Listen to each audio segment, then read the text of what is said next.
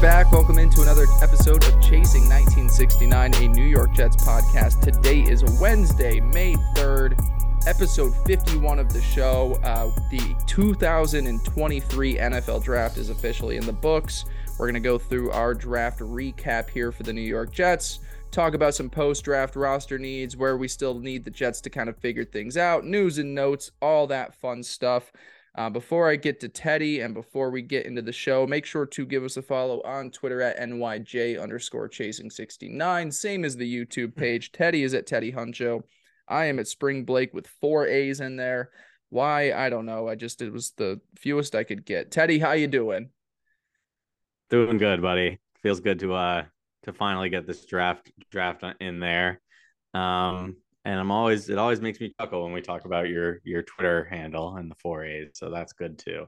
Yeah, I don't know. I, you know, four seems like it's not too many. I just have to make sure that everybody can find no, me no. there. It's not the most. One of these days, I'll actually be I'll be able to get that actual account. So you're telling me Spring Blake is taken? Just Spring Blake is taken with all those other A's. Yep, yep, yep, yep. That's pretty nuts. That's I know. Pretty nuts. Makes I didn't think feel... anyone else would have ever come up with that name. Makes me I feel mean, very unoriginal. Break, Blake. Yeah. Makes me feel unoriginal. You are pretty lame. Yeah. Oh well, it happens. Uh, Teddy, before we get into the draft, we're going to go through each pick, talk about our thoughts on the class as a whole, talk about guys individually as well too. Um, there are a few news and notes from around the world of Jetsland. Obviously, the last time we recorded the show, Aaron Rodgers was officially traded to the New York Jets. Um, in the past week, we've seen a lot of him. He was first giving an introductory press conference in front of a ton of local and and, and mainstream media, uh, alongside Robert Saleh and Joe Douglas. Um, he was then seen later in the week at Knicks uh, Heat game one. He was at the Rangers game six. Um, he's currently with Sauce Gardner at game two of uh, Knicks Heat oh, yeah. MSG currently. So he is making sure that he is uh, putting himself in good graces with the entire New York fan base. We also seen some uh, some good reps of him thrown to Garrett Wilson on uh, on uh, some OTAs as well, and then he was on the Pat McAfee show on the day that we're recording as well too. So a whole lot of Aaron Rodgers. Uh, does it feel real to you now? Seeing this here and, and seeing him wearing the eight in the practice jersey, like how has this kind of first week now uh, been with having him in in New York? No, yeah. I mean, the first the first step was just finally seeing him in in the Jets gear, right? Yeah, you know, yeah, like yeah. getting out of the car, wearing that. He's got that black uh jet sweatshirt that Saleh would wear on game days that they just don't sell online, which is so frustrating because I want that it so dumb. bad. If anyone's listening, can hook it up, let me know. um, but no, that was awesome. Obviously, seeing him like bond with the team is cool. Um, and you know, get get his appearances in with these young guys.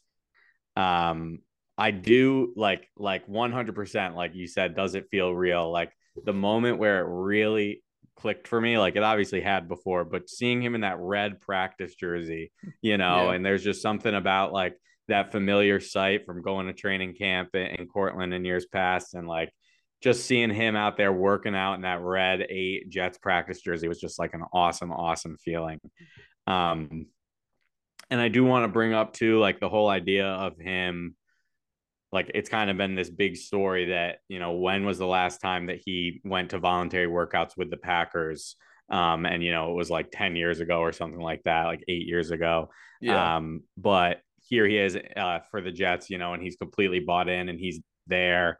Um, and I do think on one hand it's kind of like, well, yeah, he's got to get used to these new players, and it kind of makes sense. But but you really just see like he's not just cashing in a check. He's not saying, "Hey, I can make a lot of money continuing to play, going to this new team." Like they are trying to win a Super Bowl. You know, like the best part about his press conference was he's thinking about winning the Super Bowl. You know, and and to have that mindset this early and to know like you got to put in the work day in day out as a team, every single guy to really like get to where you want to go. You know, like that's how that's how it starts. So seeing him and knowing you know, we're about to go on this journey where it's like, hey, it probably, it's very likely it won't end in the Super Bowl, but the fact that we're going to go and, and just try to get after it is, it's exciting as hell.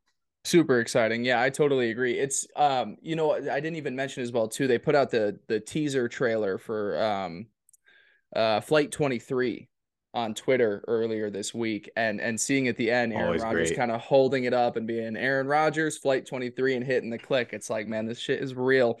I, I totally agree with what you're saying, you know, and this is the third kind of pattern what Aaron is doing now with the Jets that we've seen over the last few years. First, Tom Brady going to the Buccaneers, then Matthew Stafford going to the Rams, and all of them have talked about how exciting that that new fresh chapter and that you know getting that fresh start and learning all the nuances of okay how does this other organization work daily? Like where's the equipment room? Like i got to meet all these people get comfortable. It's like a what they've uh, they've all kind of made this correlation. It's like the first day of school at a new school and you're just like there's so much excitement going into it. It's a fresh start. Um, and, and he's talked about, uh, and I, I listened to this, a clip on the McAfee show earlier today. He talked about the fact that it was like, you know, it wasn't boring in Green Bay, but when you do it for 18 years, it's just this monotonous, like you're used to it at this point. But then it's just a fresh, exciting chapter. Um, you know, and, and anybody who started a new chapter, whether it be work or moving, everybody kind of feels that new excitement early on. So it's it's cool to see him in that part of his life and knowing that you know he he came to this situation with the Jets because he knows the ultimate goal is to win a Super Bowl, and the Jets have a a team that is equipped to do that. So that's been a lot of fun. The eight is throwing me for a loop. I'm so used to the 12. I really am that the seeing the yeah, eight jersey is kind of weird. It's funny too that it's like Elijah Moore's number, yeah, like exactly. just because you know it's a guy that we've been so familiar with the past two years. But I I don't think it's going to uh it's not going to take long for us to yeah. get used to it. No. Um, just just to to say one more thing on on Rodgers, um, talking about like his breath of fresh air. To me, it's just awesome to see like like people have all their opinions about Aaron Rodgers, and you know he can kind of seem like a douche during his pressers, like uh, for the Packers and stuff. And like, I do think so much of that came from a place where like the organization that he was working for and the coach and the GM like like we're not in line with what he wanted, you know, and it's like whether you he handled it correctly or not or whatever, it's like it it's got to be difficult to go up there and and be working with people who just kind of like aren't seeing eye to eye with you. So the fact that now he's with the Jets and he doesn't at least, you know, until something terribly goes wrong, like he doesn't have to play that game of like I'm trying to kind of make myself look good, be separate from this organization and, and these guys' decisions and whatever. Like to just see them all kind of be bought in, you know, and it's like he's an older guy, you know, to see him and Saleh and Joe Douglas just like as a three-headed monster leading this team and and just kind of being in line and and happy and and and not I guess just like content as opposed to feeling like you have to bump heads all the time. That has just been like it's good to see Rodgers like that, you know, to see him smiling a bunch and and stuff like that. And the Jets did a great job before Rodgers was coming in of making sure that this was going to be a comfortable transition. It's not like everything is new. That playbook, they already know what they're going to be running on offense with Nathaniel Hackett because they had a ton of great success there in Green Bay those two years. Yes, he wasn't the play caller, but he was in the room. He did a lot of the red zone packages, goal line situations. So they know exactly kind of what that offense is already going to look like. You pair him up with Lazard. You bring in one of his receivers as well too. You've got other pieces moving around there as well too, and to kind of transition things over as well. Kind of a, a a move that I didn't even I missed. You know, I was doing research on just like Jets news over the last week. I didn't remember seeing this come out, but the Jets did sign offensive lineman Billy Turner, um, who spent a couple of years um, at tackle uh, for the Packers, I believe 2019 to 2021. This past season, he started seven games for the uh, Broncos with Nathaniel Hackett as their head coach. Just another guy that, you know, when you were piecing together off-season moves and like, okay, what position do the Jets need? What are some names that have attachments to Rodgers and Nathaniel Hackett? Turner was a guy that came up briefly for us, um, and, and now he's in here too. Um, good depth piece at tackle. We'll get into the draft stuff. The Jets really didn't address tackle until day three, so another veteran option in here. Any thoughts on uh, on the signing of Billy Turner? You know, none in particular, other than yeah. you know, it's good to get depth, good to get a guy like that. He's you know familiar with the system, familiar with being with Rodgers and Hackett. So, you know, always good to have bodies on that offensive line, guys that can kind of work in and and you know, he's a guy that's at least started some games, has that experience. So that's positive. Yeah, definitely. Start I think he started almost that entire tenure there while he was with Green Bay 2019 to 2021. So definitely has the experience there if he's relied on. It's a, it's a nice to have because at, at this point when you're taking a look at the Jets depth at offensive tackle, it was a lot of youth you know Max Mitchell. Obviously, they bring in the the fourth round pick from uh, Pittsburgh there Carter Warren. So you've got some young guys at the depth there, but it's nice to have a guy that's been around the league, that's been with the offensive coordinator, that's been with the quarterback. So you can rely on it a little bit more so than just saying, hey, young guys, go in there and figure it out on the fly if they have to. Because at the end of the day, we're still hoping that our starting tackles next year are Mekhi Becton and Duane Brown.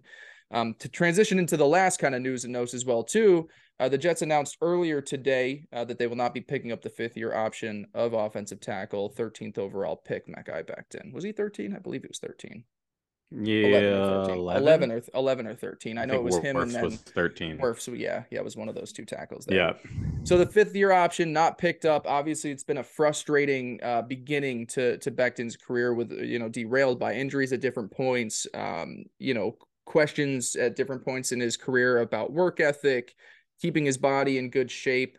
Um, so he, you know, he's entering the last year of his rookie contract now. Um, were you surprised at all by the decision to not pick up the fifth year? And and then what are your overall thoughts on the Jets' decision to not do so? Yeah, honestly, no, not surprised at all. Um, I mean, you look at what Mekhi Becton's career has been over three years, and it's been, you know, a, a solid first six games where he looked awesome, like a home run pick, and then really he hasn't played since, you know. Yeah. Um, so to me, it's like if the Jets go ahead and pick up that fifth year option, you're kind of just saddling yourself to an asset who, you know, if Mekhi Becton goes out and gets injured again this year, like what are you really doing? You know, like you're not going to be looking to bring him back. No. Um, it sucks. Like I, I'm a I'm a Mekhi Becton guy. I believe in him. I I you know obviously saw him play really well when he was able to be out on the field. He's looking awesome. He's lost a ton of weight, but that doesn't kind of change the fact of like this is a guy who's played six games in the three years that he's been here, and you know hasn't proved that you can rely on him yet. So if we go another year and Mekhi Becton isn't you know, available to us or, or isn't able to perform, it's like cut bait at that point. You know, why are we holding on for a fifth year for a guy who's drafted 11th? You know, that's a big price tag. So, you know, I think it's fair on both ends. It's just like this guy hasn't been able to go out and prove it. We're not going to pick up your deal. If you go out and prove it this year, you know, we'll sign you. We'll we'll get that that contract extension done. But if you, you know, don't and and underperform, it's kind of like cut your losses and, and try to move on and, and address tackle somewhere else. And that last part that you just said is really my big takeaway from it because I agree. I wasn't necessarily surprised by them not picking up. but It's a lofty price there as a as a you know top half of the draft as well too to pick up. And the tackles tackles make good money these days as well too.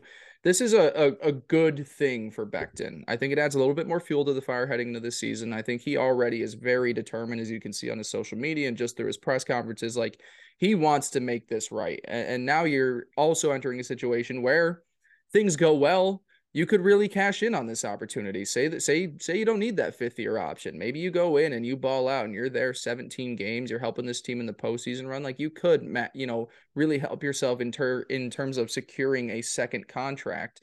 Um, maybe with the Jets, maybe with somewhere else. It really just depends. But I think this adds a little bit more fuel to the flame for himself. Um, a little bit more of that chip on that shoulder where he's going to come in and and I don't think he should be surprised by the decision. I think he should understand that you know these first few years have been a little bit up and down and mostly down for him. Um, but he has a great opportunity here because he is still going to enter this season as as one of the projected starters at tackle and you know for things to go well on a team where there's going to be a lot of spotlight at the tackle position for him um, for a team that is going to be featured as you know one of the more interesting offenses to take a look at across the league he's a guy that if all things go well he could really cash in from this situation. So hoping it all goes well for him as well too. Wasn't too surprised by by the um by the announcement itself um and and yeah hopefully hopefully things are on the up and up for Mecca. uh I always say How, Mekhi it's Mackay I should just I gotta switch to Mackay yeah, back then whatever I, I do that um how many times does a guy like like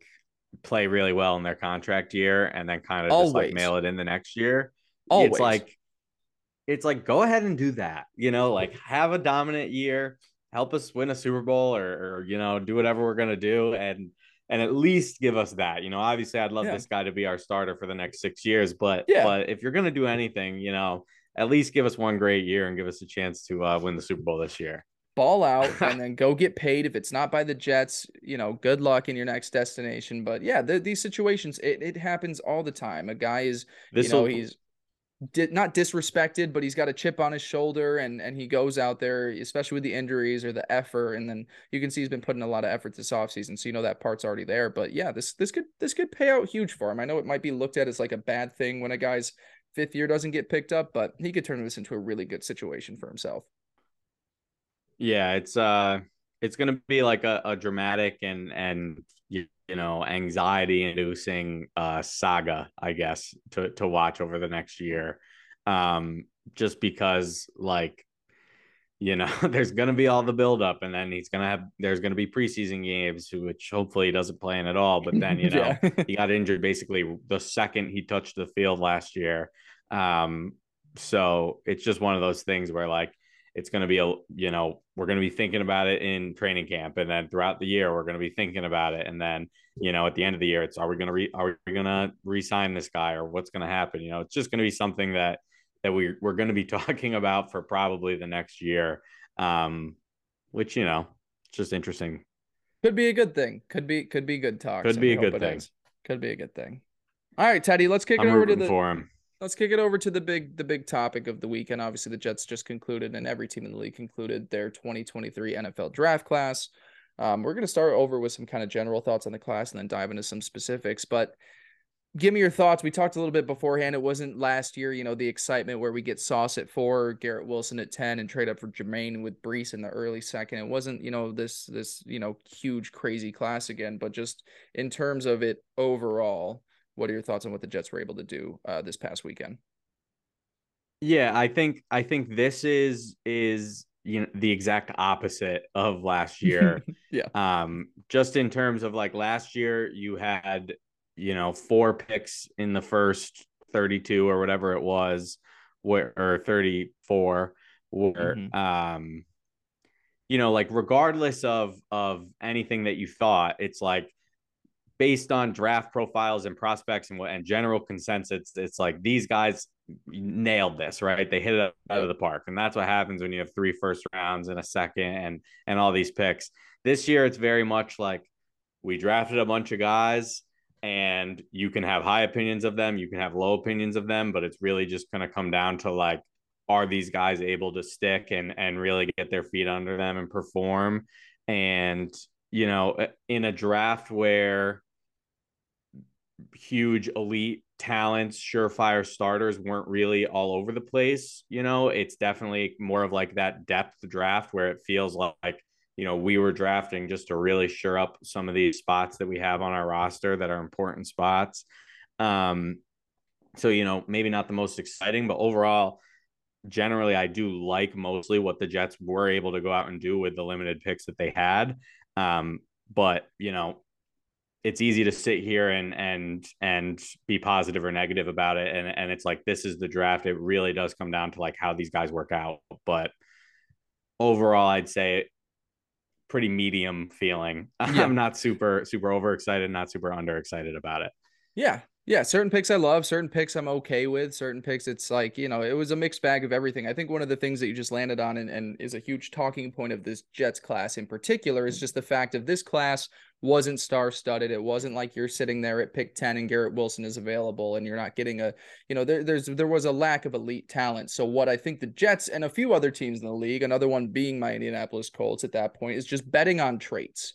And this has been something that has been picked up the last few years and kind of just taking a look at like, okay, in these mid rounds or maybe even the earlier rounds in a draft like this where it's not as big, uh, uh you know, high end talent is like, let's just try and and trust our coaching staff to get the most out of some of the freakiest athletes. And boy, oh boy, did the Jets do a fucking knock out of the park job of bringing in athletes. You know, one of the biggest things over the last three or four drafts that is being tracked now is RAS, relative athletic score out of certain athletes, and it takes into um, it takes into account your measurables, how you perform at the combine, all basically just you as an athlete, taking your performance away off of the field and just saying, as an athlete, how do you stack up over the last, you know, 20, 30 years?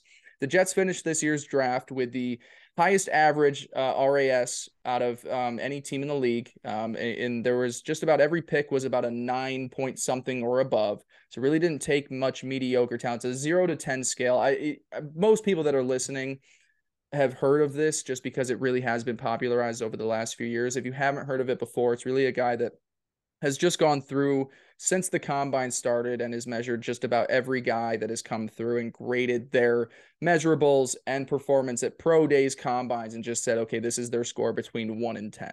It's basically what it is. It's just a guy that's done it. Yeah. And, and to give it just like a quick, you know, easy explanation, it's kind of just like, you know, with their weight and height considered too, you know, and and the way they're able to yeah. move, like how athletic are those guys, you know, and yep. and that's where the R comes in, the relative. Um, yep. But it's so so like obviously a, a, a center isn't the most athletic person compared to a wide receiver, but they're able to score highly relative to other players at their position. Exactly. Um, you did a much better job explaining which, that than I did just trying to help you out, make no, simplify you, you it for the dumber minds. I, I was here. putting it in a lot of um, words, and you you just did a good job there, being like, all right. Yeah, and it's it's one of those things. The the you talk about drafting traits, um, which has become more popularized seemingly for you know the NFL in general. But when you just look at this this Joe Douglas Robert Saleh tenure, I mean, the Jets very much like that is how they draft, you know, like eh, they don't necessarily need to see all of the production Mm-mm. where, um, you know, they will take their shots on a guy who's extremely athletic or a guy who has, you know, in free agency, a guy who has a ton of potential, but maybe hasn't, hasn't come to fruition on the field, things like that. Like this has been a, um, kind of consistent thing that this jet staff has done. Um, which number one, I love to just see the consistency because I love that it's just like some semblance of a plan and just yep. understanding like this is our process, we're sticking to it. Yeah. Um, but I also think it does, you know, obviously there can be swings and misses, but it does really provide that potential for ceiling for a lot of these players because when you are at that athletic, you know, if you can refine your your fundamentals and your and your uh, technique and things like that, that's when you can really blossom into a into a star. Yeah, and and I think some of the highest you know scores over the last few years, just taking a look at some of the big names, Becton was a a high score on RAS. Um, Sauce Gardner as well too tested extremely well. So you know there are those situations where, like you said, the guys don't pan out, but there's a a huge you know amount of reasons. It could be the person himself, it could just be the situation, but really you're just betting on your coaching staff to get the most out of a player that is considered maybe raw sometimes if if the production hasn't matched. There are times where the production does match the score, but in these situations, especially with later round guys taking a shot on a guy that is just a freak athlete, it's like, well, what can we mold him into? You know, that was one of the big things to switch us over to Jets uh, to Colts talk.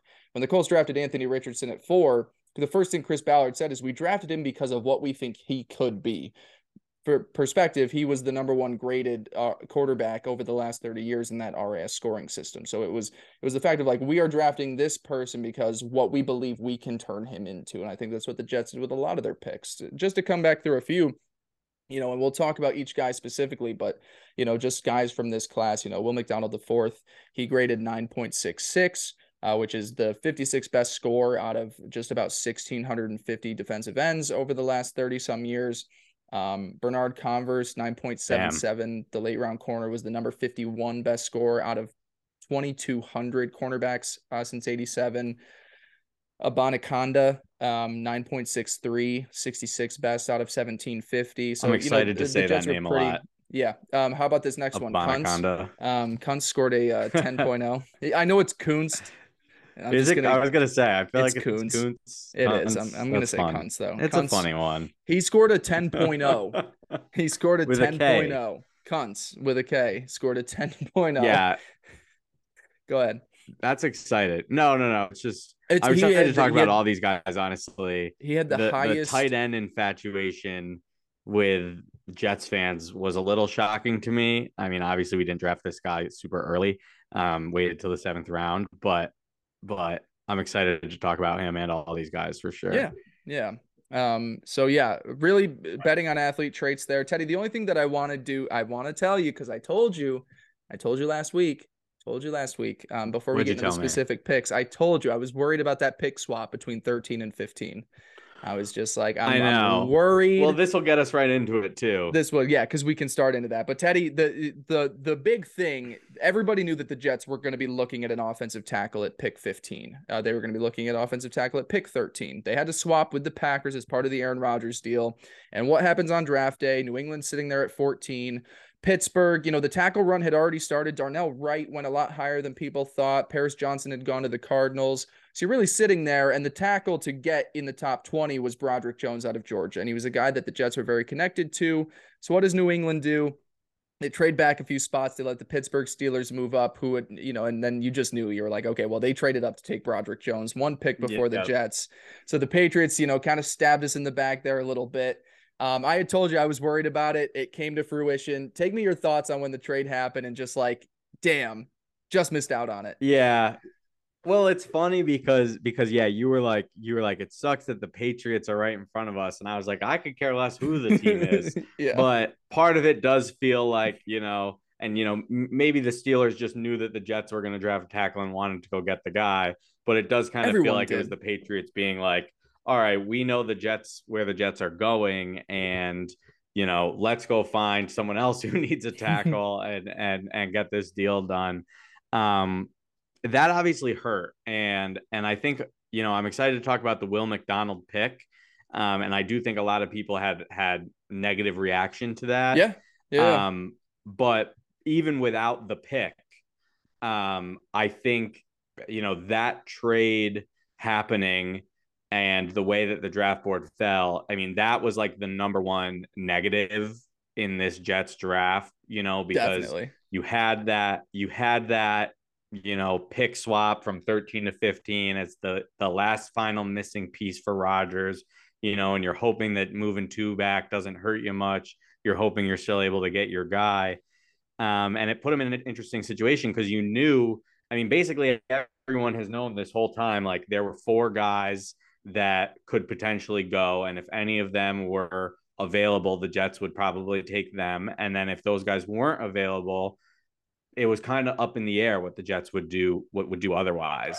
So to to really just you know you see that trade go through the one pick before your team, you knew it. You, you knew know it that they're doing that for a reason, you know, and and it's it, it it would it would have been hard for the Jets to kind of keep their plans secret because it was so obvious, right? It's like you have these these four high up offensive lineman prospects and you have a need, but that feels like the biggest negative and the biggest misstep was just it being so obvious where the Jets were going to go at 15 you know yeah. that hurts because we weren't able to get the guy and address the number one position that they were hoping to address in offensive tackle and it's funny how uh, stuff like this happens all the time. I remember a couple years ago, um, uh, it was either the Cowboys or the Giants. No, it was the Giants wanted to select a receiver at pick 10, I think it was.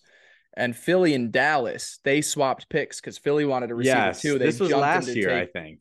It was to take Devonta Smith. So I think it, it was Devonta been, Smith year, so two years yeah, ago. two years ago. Yeah. Right? So it, it happens correct, all the time. Right? And and there is some stuff where it's like yeah. in the division, you know that you can kind of fuck around and and kind of put your other teams that you're competing with for a playoff spot at a disadvantage. Um, so it is funny to be on the receiving end. It's it's it's a little extra funny that is the Patriots, and yes, the Jets do miss out on landing uh, a, a, tackle until day three. But Teddy, that you're right, that does take us into the 15th overall pick because the Jets do go and land uh, Will McDonald, the fourth edge rusher out of Iowa State. Um, you know, I, I guess I was surprised by the pick. I here's my here's where I'll start. I think the Jets. I'd love to let you start. I think the Jets probably were sitting there at 15 with him off the board and tried calling every team in the league to possibly trade back. Because uh, I think they were set on tackle. I think if they could have gotten into the 20s and taken a guy like Bergeron from Syracuse or any of these guys, these tackles that went later in the first round, I think that would have been a much more comfortable position for them there wasn't the demand to trade up in this draft. I mean, it, was it Arizona even at three was super lucky that they were able to get what they got from the Texans to go draft Will Anderson. Like it was tough to trade up in this draft just because they're or to trade back because there wasn't a lot of players that were worth trading up for. So I think the Jets probably spent a lot of time because you saw they were milking the fuck out of that clock when they were picking. They were trying to get a deal done. Nothing came to fruition. And look, I I can't I, I was surprised by the pick Um, I think you know he he is a freaky athlete, good frame, good fit for the defense. We've talked about those wide nine guys in those sub pass uh, packages or those sub packages, uh, getting to the quarterback, betting on traits there. Um, the Big Twelve it is rare to get a Big 12 defensive player taken in the first round. I, and and that's they just don't play defense in that. Conference. I honestly didn't even think about that. Yeah, they do not play defense in that conference. So it is funny to see a guy go and and and uh, kind of get to the Jets here. Um, but he's a long, twitchy guy. He's we've talked, you know, solid. We say it again and again. It's almost like every episode that they want to have basically two defensive lines on this roster. Um, you know, if you take a look at some of the things that aren't as great with him, he's a little bit on the smaller side frame wise. Um, doesn't lack, you know, he's lacking lower body strength, doesn't have the pass rush move. So it's it's what we were saying earlier with drafting athletes. It was just like, what can we turn Will McDonald into?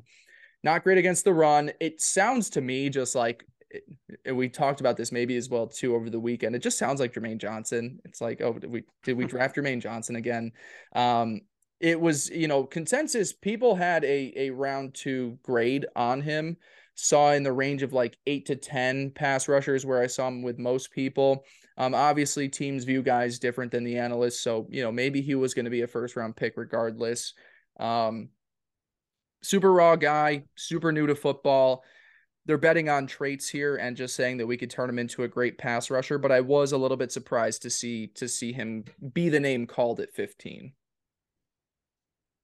yeah, um, I definitely think that's fair. It was definitely not not the a chalk pick by any means or one that people were were expecting. Um,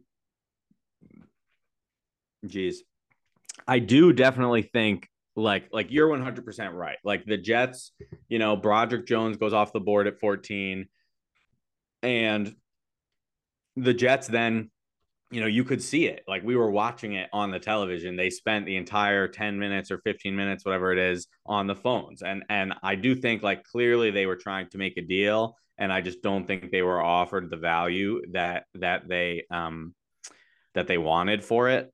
Yeah. Um so clear like like to me the two biggest arguments against this pick that were, were negative is like number one it's a reach. A lot of people didn't have this guy expected to go this high. You maybe could have got him later, whatever. Um, and then the other one is is like you're drafting a guy at a position where you have other guys, you have starters. He's probably only going to play 15, 16% of the snaps. Mm-hmm. All of a mm-hmm. sudden, it's just like you're drafting for the future when in a in a year where we need to draft for 2023. Those are kind of the big like talking points. Yeah. Um, and to, to be honest with you, it all really frustrates me. Um, I understand the idea that maybe it was a reach. I think that's fair. If, if yeah. you know you sat down and and analyzed these players and decided, hey, I have this guy as the 40th best player, and they the you know took him at 15. whatever. Yeah. Um, but what I say to that is like number one, that happens all the time where guys are overdrafted or underdrafted, and then it you it's completely different um, depending on what happens.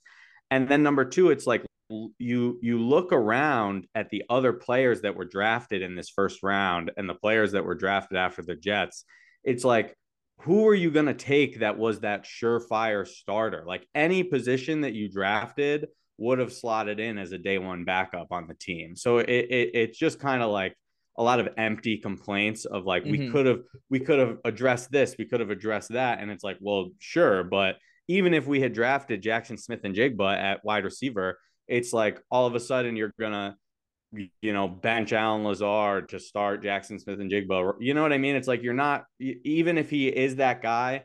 It's just to me there was so many of like there was no real clear like go get this guy and that would have been a better pick. Um, so those kind of complaints just like rub me the wrong way and I do that. I do want to talk about the Jaxon Smith-Njigba pick because that seemed to be the one that I saw the most of. Like, why didn't we take this guy? 100%. And as you can see, the way they went throughout this draft, they're set at receiver, and that's something that I thought yeah. as well too for uh, weeks now. Like, I looked at this depth chart. I was like, I don't think you bring in Mecole Hardman. I don't think you bring in Allen Lazard if you think that like we need to add a guy early in the draft as well too. Like Smith-Njigba would have taken that Mecole Hardman role. And yes, Mecole probably doesn't have the upside that Jaxon Smith-Njigba does, but I also think at the end of the day, you're just there's still holes on this team and you want the depth in the trenches and you could have addressed safety and linebacker, but those are pr- positions as well too.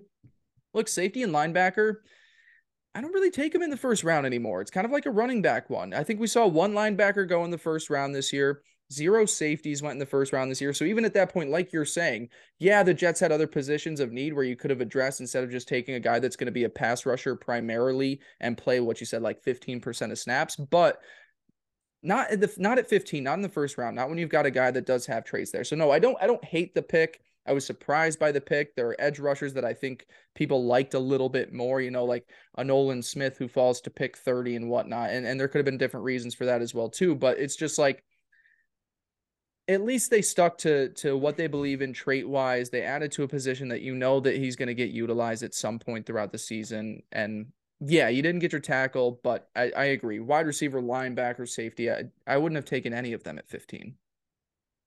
Yeah, and and number one, I think it's interesting. Like no other edge rushers were taken until Nolan Smith, which was pretty late, and that was a guy who was projected to be a high pick, and, top ten. And, you know, obviously fell for some reason, whether that was his, you know, the NFL's evaluation of him or some off the field thing. Um, so that's that's the one you kind of got to watch. Like, should we have taken him instead? Because exactly, you know, Will McDonald might have gone at thirty if the Jets didn't take him or whatever.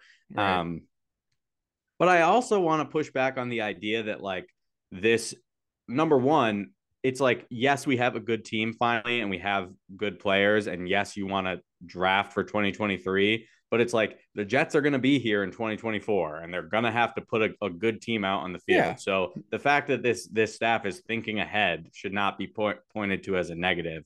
Um, and my other thing is like it's not, this edge room. Like Carl Lawson has been good, not great. Jermaine Johnson has, you know, showed some flashes, but really didn't like do anything to establish himself. Bryce Huff has been great, but you know, is that kind of late round guy who's outperformed but isn't necessarily a full time starter. You know, it's like this is such an important position on the football field. You really get to the quarterback, you have to be able to pass rush off the edge. Like adding guys that are going to be able to step in at any time you know like i'm never gonna gonna argue that so the fact that the jets you know weren't able to go out and get one of those top four linemen get an offensive tackle who again would have been a depth piece like broderick jones would not have been a day one starter on this team um it's just like for them to go out and address edge sure maybe it's a reach i don't know we'll see but I like the idea of it at least of like, let's go get this athletic long guy who's, you know, I, I just imagine those long arms reaching around and pulling down a quarterback, you know. So I think it's an okay move. It, obviously, it's like you want the story's always like, oh, these first round players should be day one starters. But then at the same time, it's like 50% of first rounders are busts. So so it's kind of like this weird convoluted thing where the value versus what it is more realistic is kind of not in line. Yep. Exactly. Yeah, I, it's funny too. I, I saw this in kind of news and notes about him. Started playing football as a junior. He's been playing football for five years. He started playing football as a junior in high school. Pretty crazy. So there there could be a lot of untapped stuff. Wow. Yeah, I um yeah, I was I, I I don't know where was I gonna go. There was something else I was gonna say, and I just completely lost my my train of thought on it. Oh, that's a bummer. I don't, I don't know. know. I'll say one more thing. Go ahead. If we if we have Maybe a project type of guy, at least we got Robert Saleh to to you know be the one yeah. coaching him up. Um, you know, we'll see. We'll see what this yeah. kid's got. We will Will see. McDonald. I like McDonald's. Teddy, uh, to, to kind of transition into the the next pick for the New York Jets as well, too. Yeah, go ahead. You got something? Well, just to help you transition a little, like Let's this is where you know we we talked about this in the in the off season of like like so many it, it, felt like the Jets have to go tackle with this first pick. Like, how could they not address the offensive line? It's the biggest need, whatever. Like, this is the classic. It's like, oh, they didn't address offensive line, but then it's like, okay, but they did with their next two picks. So, so whether you got that dominant, surefire guy, like maybe not, but the Jets did come out of here, and it's not like they neglected, you know, the offensive line. They were able to add guys, and this next pick that we got in round two is a guy I'm I'm pretty excited about.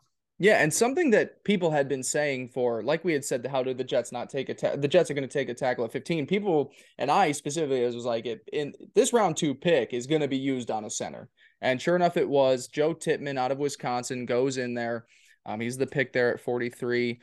Um, just a little bit of pros and cons. He's he's got great fit for this offense, wide zone, uh, really great for his footwork, comfortable uh, with that in college as well too at Wisconsin. He's a great fit for this offensive line. He's a great athlete, uh, good footwork, reach, um, and then was kind of one of the highest graded character guys as well too in the draft. Um, it's funny. I saw this when taking a look at some cons for him. He's considered too tall for the center position, which is just funny. Yeah, which then comes in with the that. lower center six, of gravity.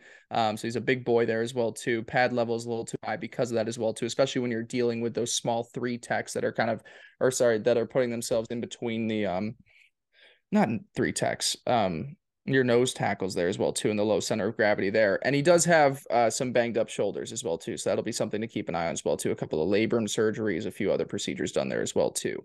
Um, here's the That's pick. fun.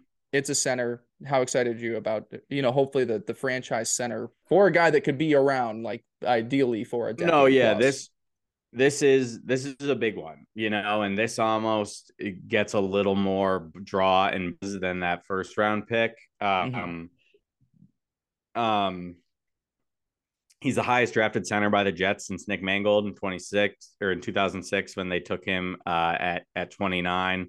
So it, that's what you're hoping for. You know, you're hoping that you drafted this guy who's going to be able to step in and just be this long, consistent starter.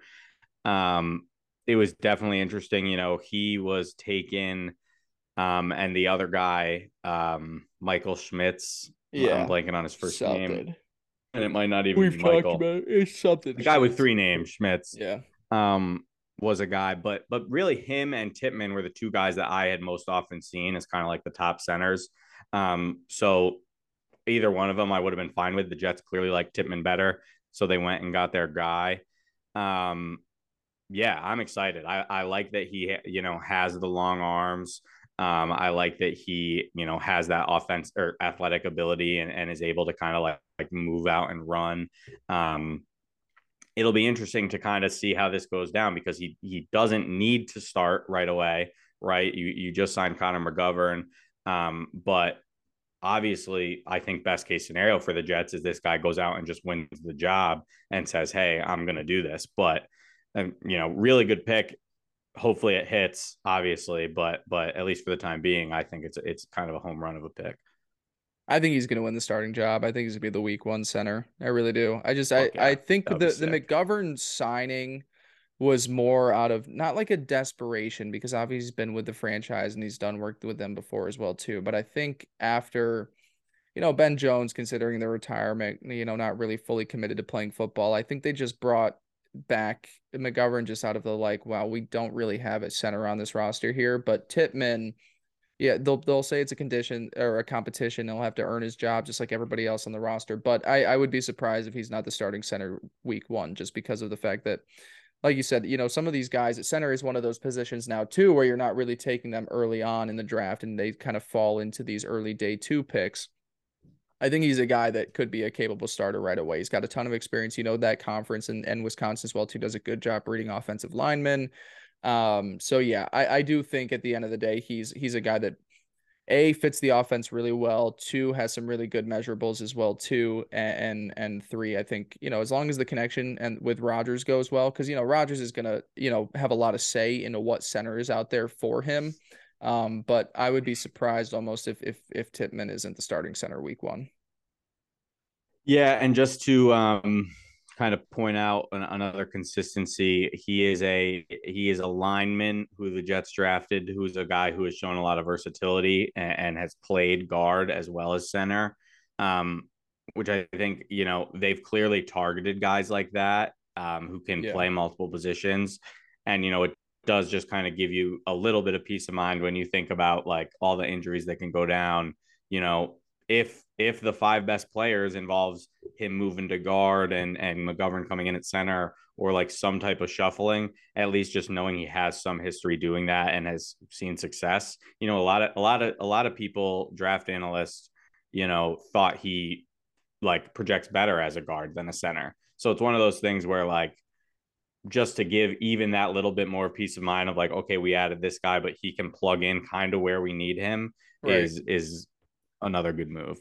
And that was one of the big things I think with his pre-draft process was making sure that the that everybody knew because like I, I I think I saw it was like ninety seven or ninety eight percent of his snaps playing in games where at center, but he would play practices at guards and at, at pro days he was showing off and, and and in the um yeah yeah off season workouts was showing his ability to slot in at guard too. So you're right. At the end of the day, you with the offensive line, you want the five best guys on the field. And God forbid tackle injuries happen. All of a sudden you say you have to put AVT at another tackle spot or Laken goes down. Like there's a whole bunch of different ways where things get messy here. So you're right.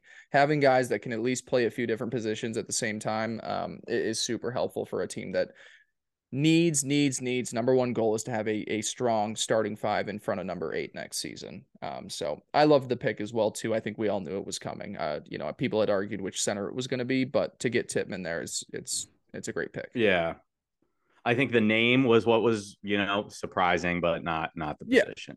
Yeah, yeah exactly. All right, Teddy. So, were you surprised at all, I guess, by the lack of movement for them to get back into day two? Because really, from here on out, we're going to talk about these other guys, but it was a lot of round four, five, six, and seven. Um, I thought maybe at the end of the day, they'd try and sneak into the third round at some point, just because when I heard a lot of analysts talk about this draft, it was round one, fine, round, you know, day three, fine, but you're going to get some really good value guys in rounds two and three. And Tippmann is going to be one of those guys. But were you surprised by the Jets not being a little bit more active? Because I, I, I, I thought they might try and sneak back into the third round at some point. Yeah, it, it's you know, to me, if I saw that happening, I would have thought it would have happened with one of those first two picks. You know, like moving yeah, back okay. and getting. Yeah something like uh, that. Yeah, that's um, just because you know the Jets have been on this run last few years, they've had all these picks, and part of that was giving up future picks, and part of it is just you know it's kind of like a different stage for them uh, in in the development of the team. I guess I'm not surprised when I when I think of this Jets team and and really with this draft overall, like the Jets team isn't really screaming for starters. You know what I mean? It's like no. obviously there's places that that we could upgrade and and have better players, but it's not like, oh, we need to get a guy that can plug in here to be a star. Like there's not so I think just like the ability to draft for depth and the ability to say, you know, in the past two years, we haven't seen any seventh or sixth, or maybe we've seen one sixth rounder, no seventh rounders the past couple years. This year they were more content to kind of sit back and say, we'll just kind of pick our guys as as we get these later picks. So, you know, definitely interesting to see, but surprising. I don't really think so just because of where this roster is. They're not really hunting for guys who they they're hoping to to come out on the scene right away. They they're kind of content with, okay, we have the roster that we need. We'll build depth, get a couple guys for the future. Um, so yeah, interesting, but but I wouldn't say totally surprising. Do you feel different? Were you kind of I guess you I did just, say you were expecting that. Well, I guess I just would have thought, uh, just when I hear just like the fact that it wasn't like you said, I didn't think they were going to find starters. You know, and maybe they did find one with Tippmann here as well, two in round two. But I didn't. I, I just thought that the value of this draft was looked at as rounds two and three, and, and they got great value guys in day three as well too. But if you were looking to tinker at linebacker or or bring in, yeah. you know, another state, like there was a good run of some some solid guys rounds two and three. I think about um so like with their fourth round pick, who we'll talk about in a second, they they drafted a tackle uh in Carter Warren. Like I think and and you know, if I knew the draft a little bit better and deeper, maybe I would have a different perspective. But it's like say they gave gave up another pick or a future pick to move up into that third round. Were would they have been able to get a guy that's that much better that projects or you know at that point it's still kind of question marks so mm-hmm. maybe that's something in the favor yeah well, Teddy, you know, to move into their day three picks, they go back to back guys out of out of the University of Pittsburgh here, offensive tackle and running back. I want to give a quick shout out to to Frank Cignetti Jr., head coach uh, over there at Pittsburgh. His brother, Curt Cignetti, head coach of James Madison football, and uh, their oh, father, all right, all right. their father, the late great Frank Cignetti, which is one of the historic college football coaches that we've seen over the last 50 or so years, really well respected guy. He, he did a lot of work with Saban at one point. Um, but yeah, I just want to give a little shout out there to the Cignetti family because there's some there's some good dudes out there. Um, but round four, they go that. Carter Warren, offensive tackle out of Pitt. Round five, pick 143, they go Izzy up. Abanikanda, I got to get used to it. I'll get used to it. Abanikanda. Um, two guys out of the Pitt offense. And Teddy, if we want to start with Carter Warren, this, this is a big boy. This is a big bad motherfucker. Freaky we, uh, wingspan, big boy um, you know, still is one of those guys, like we were saying, and we'll say this with a few guys here, needs to refine his technique a little bit when it comes to playing the game of football, balance, hand placement. Speed rushers in the NFL might be a problem for him early on. He is coming off of meniscus tear that um, was suffered early, and they're in the middle parts of the college football season, so he wasn't able to do any off-season, you know, pro day, combine stuff like that. He did show up to the Jets local day, which I saw you put down there as well too, but obviously was dealing with an injury throughout all of that. Um, you know, my my one joke was we go back to back uh, picks here with offensive linemen that have injuries while we have offensive linemen on the roster that are always dealing with injuries. We just have fucking healthy offensive linemen for the goddamn New York Jets. There's no such thing. No, There's no, no such, such, thing. thing. Um, any anything that stands out super big with you about Warren? I saw from most people that he projects as more of a swing tackle, just given his size and his ability to add in that third tackle guy early on, at least while he kind of develops in, yeah. into a more refined player. Where he, you know, at the end of the day, you want him to be a depth guy um, with with some upside, hopefully. But uh, any any thoughts one way on Carter Warren? Yeah, I mean, uh, like you said, I mean, it kind of fits what the Jets like, right? He, he's athletic, he's big. Um, I did think it was interesting. He's he's one of these guys like when you read up on him, uh, a lot of people say like like he's pretty good in the pass rushing game. He's got to improve improve blocking in the run game was that the story with with Max Mitchell last year, or was it flipped? Do you remember? Like, I, I Max like Max wasn't refined guys, in the passing always, game. Max wasn't was refined. He didn't have he didn't have the better. pass blocking. Yeah, yeah. I just you know it, it's interesting to to see these kind I'm of wrong. later guys. I'm and, wrong. I'm wrong. He had great footwork. He had great footwork and hands. It was the technique that was in, was and it was the kind of the, the strength game, that right? was wrong. Yep, yep, yep. You're right. Yeah. So it's just interesting. It's the same kind of like type of draft player, right? Like like like you draft a l- later offensive lineman who needs to improve kind of running game and and you know their, their lower body, get their strength up, things like that. Um so I thought that was kind of an interesting connection to make, but you know, he's going to slot in as the the fourth or fifth tackle on the team. Um, you know, with with Mekhi and Duane Brown and Max Mitchell, and then you have um, the the guy we just signed in in uh, what's his name, Billy Turner. Um, so it'll be interesting. You know, it, it's a guy who hopefully can have some potential and and would be awesome if he could if he could like make some strides and and be relevant. Kind of similar when Max Mitchell was a guy we expected to be able to really go out and yeah. and look okay in his first year, but when when push come to shove, he he was able to. Um, the only real other note I have for this guy, it's just something I like to see. Like with Lyman, he was a four-year starter. He started 39 games throughout his career. Like, just a lot of experience there, a lot of a lot of time out on the field, um, which I think is important for linemen. Mm-hmm. Um, but yeah, you know, no huge takeaways, I guess. No, I'm excited about this. These late one. round picks are dart throws. Yeah, but I'm excited about. You're excited about one. our boy Izzy, dude. He is a fucking highlight reel, man you put the ball in his hands and he's a fucking cannon, dude. Okay, so I, I my biggest note was just like he's a fucking weapon. He's got great vision, um, great burst, footwork, and that top gear that you see on those breakaway touchdowns is just fantastic. Um, he provides value on special teams. I would say if if you know if we're sitting there and he's battling out for that RB three or RB four spot on the final depth chart, he's got an upper hand because he can provide that value as a kicker punt returner, which is huge for these late round guys. Show me that you can do something on special teams, and and you'll you'll get a good fight for that final roster spot, even if you're you know more of a depth piece than anything. So. Love that. Obviously, the, the downside with him is his frame and his ability to take on contact. Um, I, I I was just dreaming if you could combine his abilities with Michael Carter's abilities. You know, Michael Carter's just that fucking bowling ball that bounces off of everybody, but doesn't have that breakaway speed.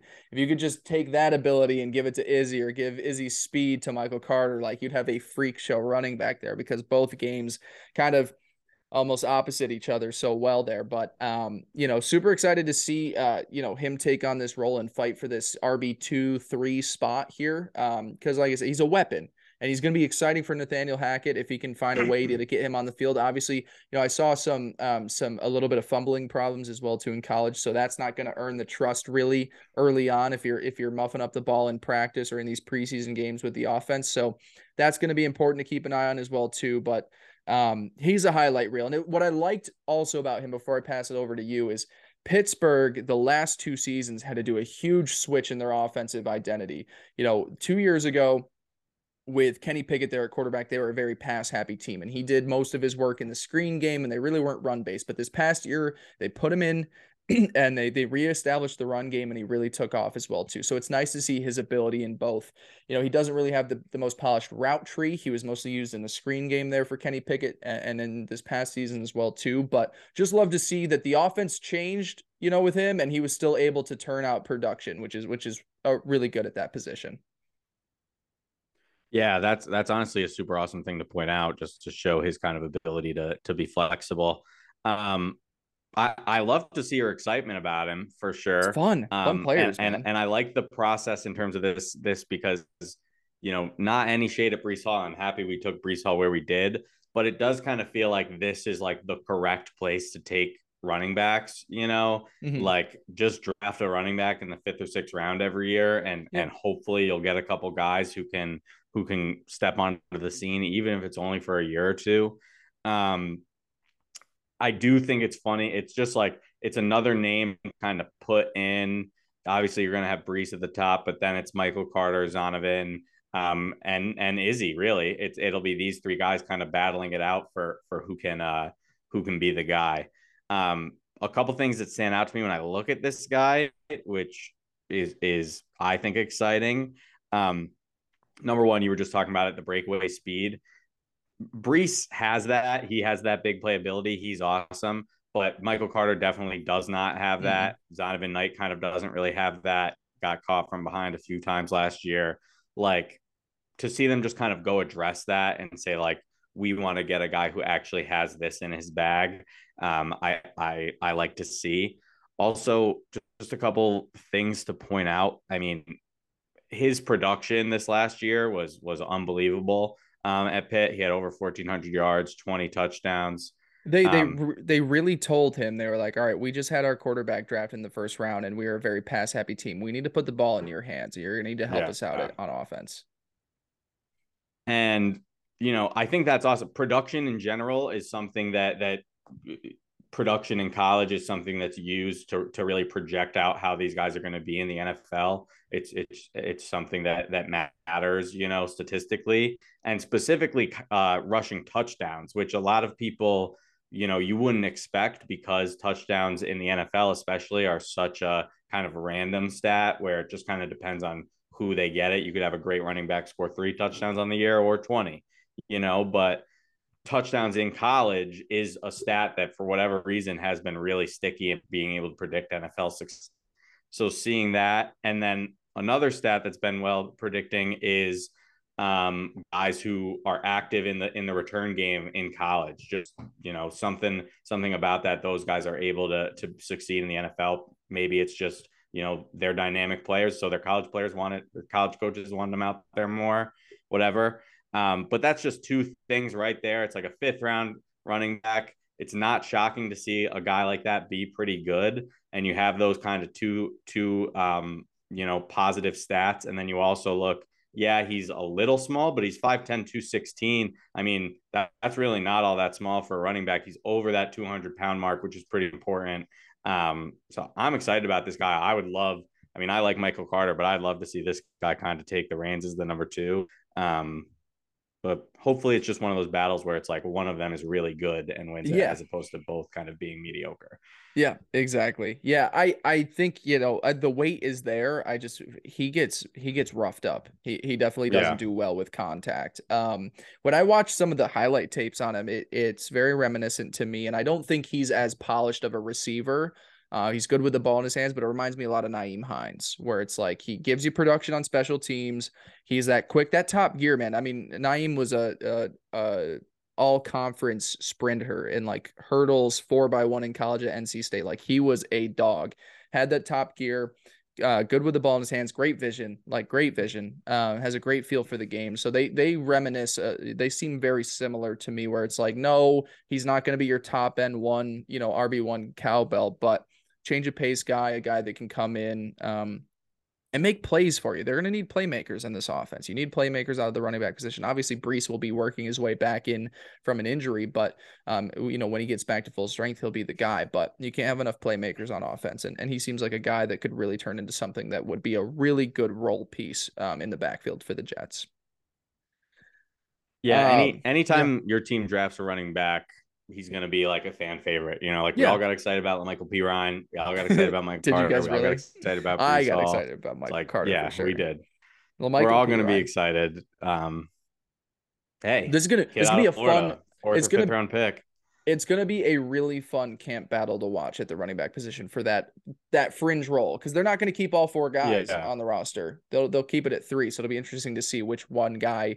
And like I said, when you're a coaching staff and you're fighting for one of those final spots and you're taking a look at guys, if you're a guy that is contributing on special teams, you are going to get the upper hand just because that, that's a pivotal role, but he can do multiple things there. So um, good for him to already have some solid experience there as a returner as well, too. Um, moving along, Teddy, uh, you know, we've got three more picks. In round six, they go defense twice here. They go uh, Zaire Barnes, linebacker out of Western Kentucky. Um, and then 20 picks later, they go with uh, Jarrick Bernard Converse, uh, defensive back out of LSU. Um, both of them. Hey Teddy, guess what? Both of them played safety at different points in their careers. Uh, oh, Zaire yeah. Zaire Barnes. Zaire Barnes was a safety in high school before transitioning to linebacker at Western Kentucky. Uh, big big report on him. High IQ player, good speed. He is also a special teams contributor.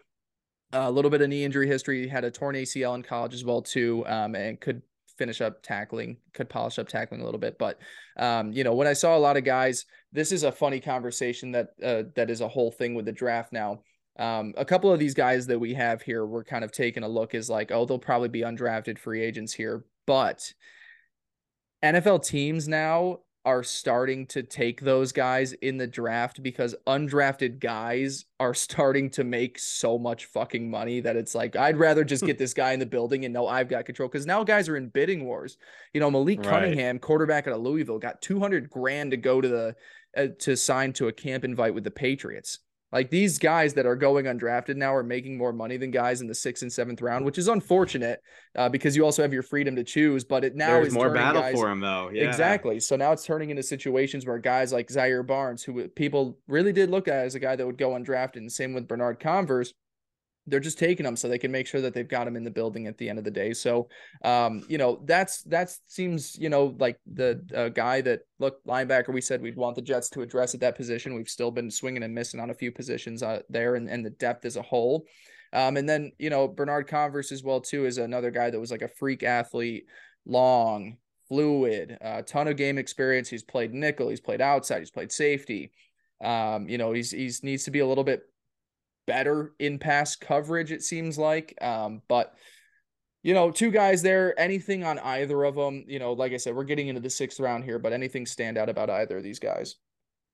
No, yeah. Well, the first thing I want to say, and again, it's just kind of it's fun to as we go through these years kind of see these like general themes but once we're in these later rounds it's like the jets have no problem drafting like special teams guys, you know? No. And I don't think that's the worst strategy to say, you know, should we get a player who's probably going to be like a third string guy, or should we get a player who's going to be a third string guy and we know is going to be able to contribute somewhat on special teams? And that's where things, you know, like speed, like high IQ, like, you know, some of these traits that we're talking about, those things can really come to fruition on punt return, kick return, punt block, whatever.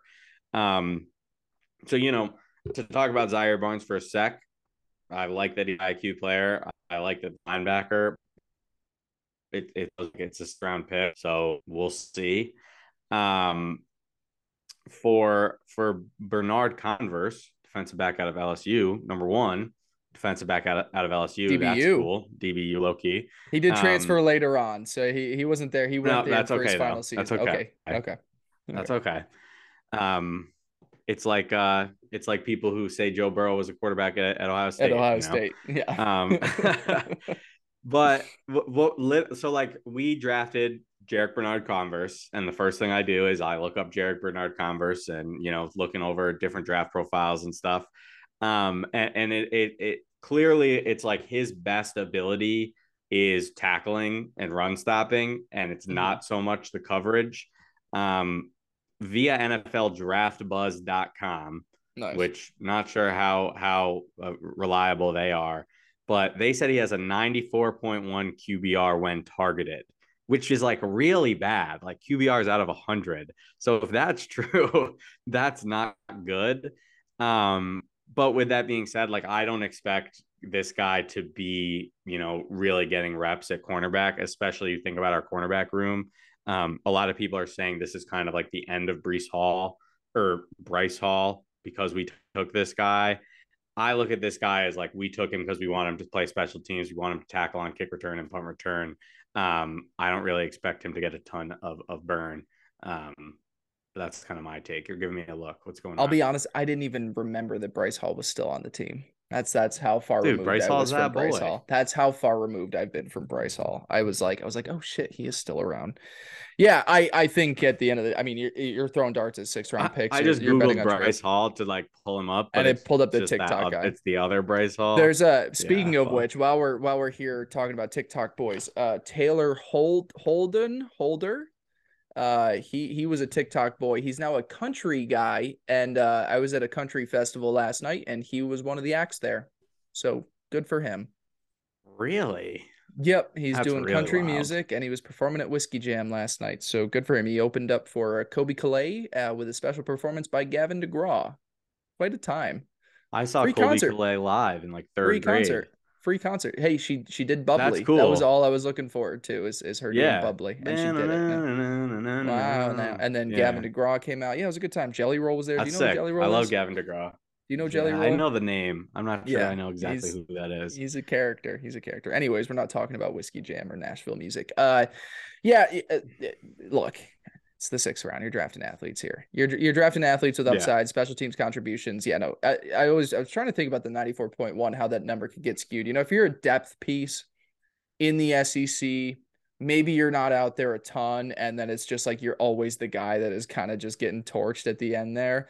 Like, what if Bryce Young just had like two plays where he burned him, you know, and next thing you know, it's like that inflates that number because he, I'm sure he's not getting a ton of reps there on defense, but um, yeah, it was just a weird, weird thing to read because that's you know seemingly not very good, but sounds it sounds. Uh, hey, he sounds like he fits in perfectly in the safety room for the New York Jets. So great at tackling, not great in pass protection. Congratulations, uh, yeah. Jarrick Bernard Converse. you, you are a New York Jet. Yeah.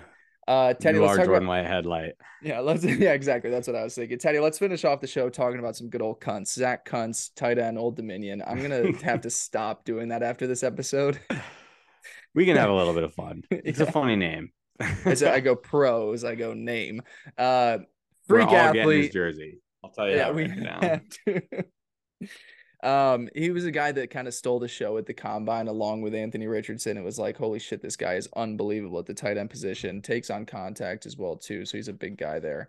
Um, you know, unrefined as it comes to playing football is probably the biggest critique of him. It's like he's an athlete, but he also struggles in route running, in pass blocking, in you know catching the ball in traffic. so it's all like it's all like, hey, you're a fantastic athlete. What can we turn you into here?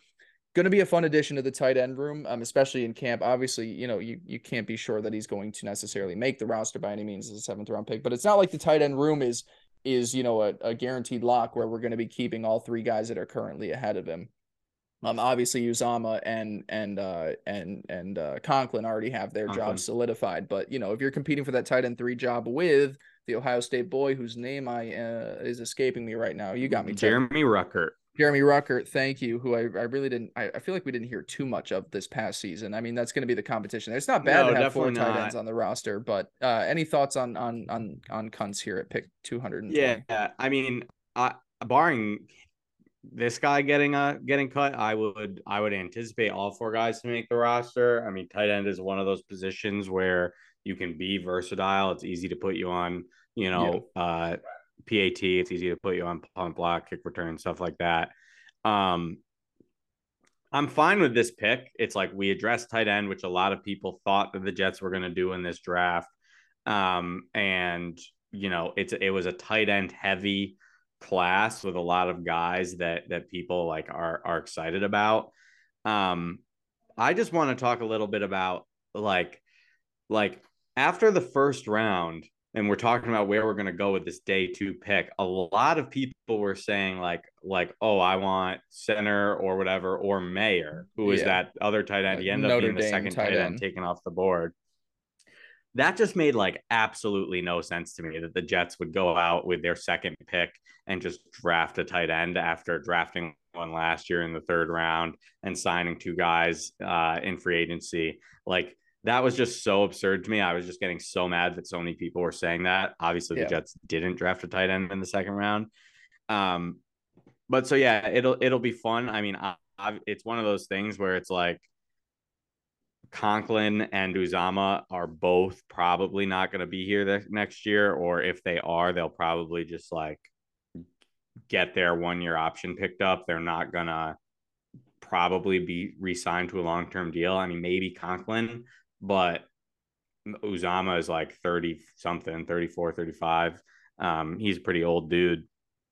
So it is a, you know, best case scenario for, for this team is you hope that, uh, uh, Ruckert and and and Kuntz can really step it up and kind of be that duo. But again, it's a seventh round pick, so you just kind of have to hope for the best with him. Um, it'll be interesting to see if he sticks, I guess, because it would be pretty easy for him to just fall by the wayside not really get a lot of burn, um, and then you know just kind of fall off.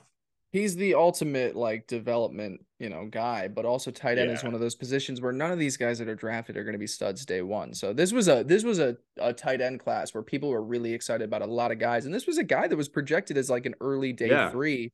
Um, so I mean, the value here could be tremendous when it's all said and done. Obviously, there's a lot of work ahead of him, but he does have the tools where it's like, what can the coaching staff do with him? How can Uzomah and, and these other guys kind of help him ease into the game here in the NFL because he's got a lot of work to do, but really exciting as a player. Um, so yeah, you know, I think that sums up basically just about everything we had said at the beginning, where it wasn't a class that we were super excited about, but it wasn't like the Jets came out here and just laid up a goose egg. You know, there's some players to be, you know, a little bit excited about, some guys that we have to cross our fingers on. But, you know, all in all, address positions that we thought they were going to address. It wasn't maybe in the spots that we thought, but, you know, I think we can spend maybe next episode or the episode after taking a look at this Jets roster as a whole and being like, all right, what still needs work? Um, but I think they did a good job addressing certain certain different needs here, definitely.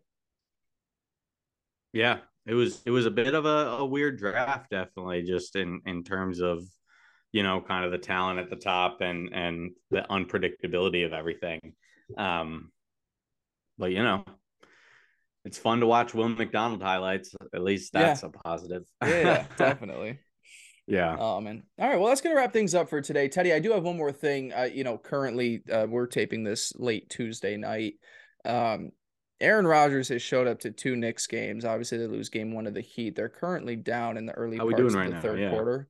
Down uh 56 51, 53 now. Brunson just hit a floater. But if, if Aaron Rodgers starts this off and is just kind of crippled um, New three. York Knicks here for me. I don't know who I'm gonna blame more, Rodgers or Frank the Tank, but it's it's one of the two.